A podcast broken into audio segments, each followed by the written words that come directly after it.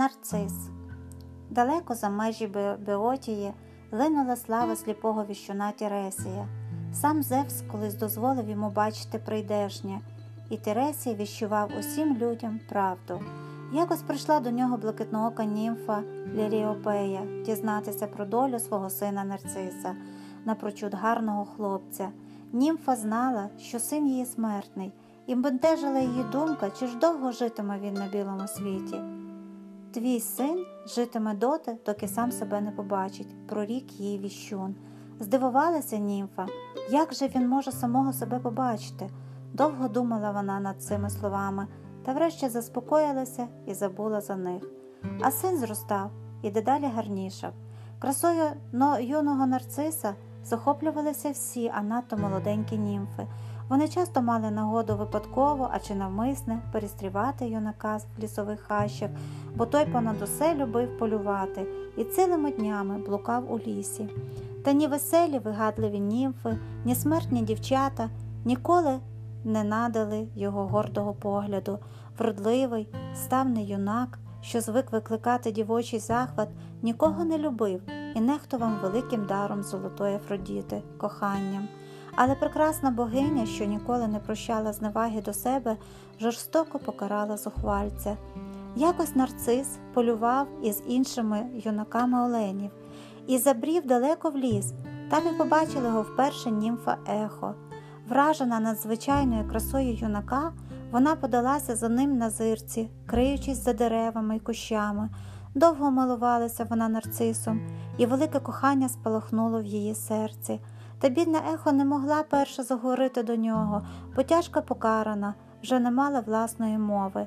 Колись ехо була балакуча, завзята, вона найкраще за всіх уміла забалакати сувору геру, тоді, як Зевс веселився е, з її сестрами німфами в лісі.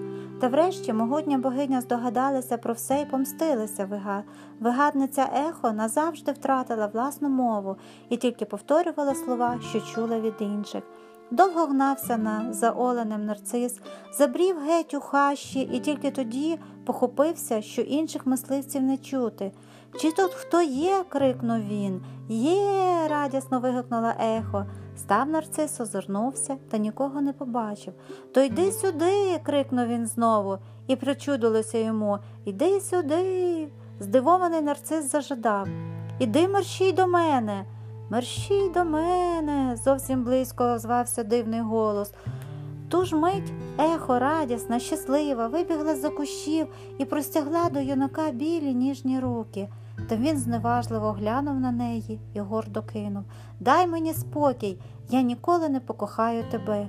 Не оглядаючись, нарцис швидко подався далі, а навздогін йому летіло Кохаю тебе, кохаю тебе.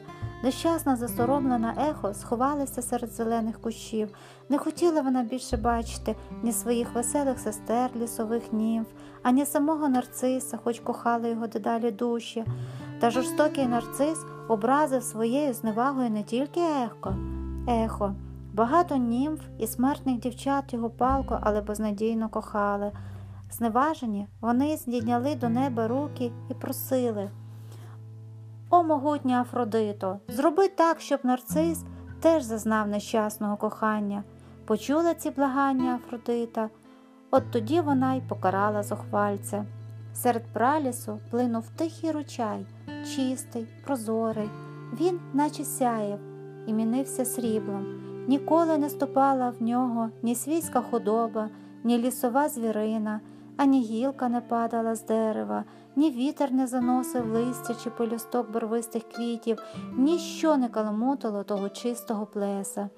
Понад ручаєм зеленіла трава, а густі дерева схилялись над ним, ховаючись від пекучого сонця.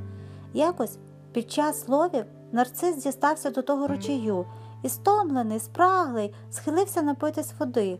Раптом із сріблястого люстра глянула на нього юне обличчя, таке дивно гарне, що нарцисові аж серце завмерло. Побачив він і руки, що наче тяглися до нього, та коли надумав їх торкнутися, Вода збрижилася, і все видиво зникло. Вражений нарцис уже не міг одійти від ручею. Раз у раз юнак нахилявся до води, милувався тією дивовижною вродою, не розуміючи, що то він дивиться сам на себе і страждав від незнаного досі кохання. Ані голод, ані втома не могли відірвати юнака від ручею, мов прикутий до нього нарцис не зводив погляду з любого обличчя в воді з юних вуст, з променистих очей, що теж ніби милувалися ним. Хто ти? питав нарцис. Кажи голосніше, я жодного слова не чую, тільки бачу, що ти щось говориш. Вийди з води. Хай вона не роз'єднує нас, не вийдеш.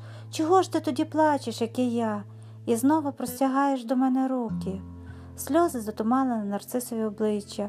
Обличчя схудло, стало бліде і стражденне.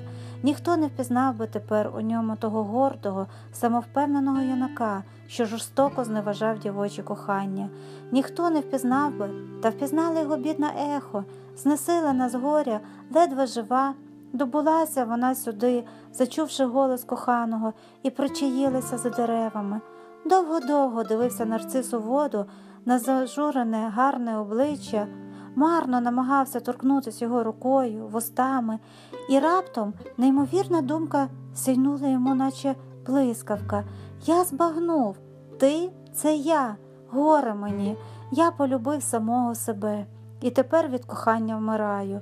Від кохання вмираю, тихо озвалося ехо.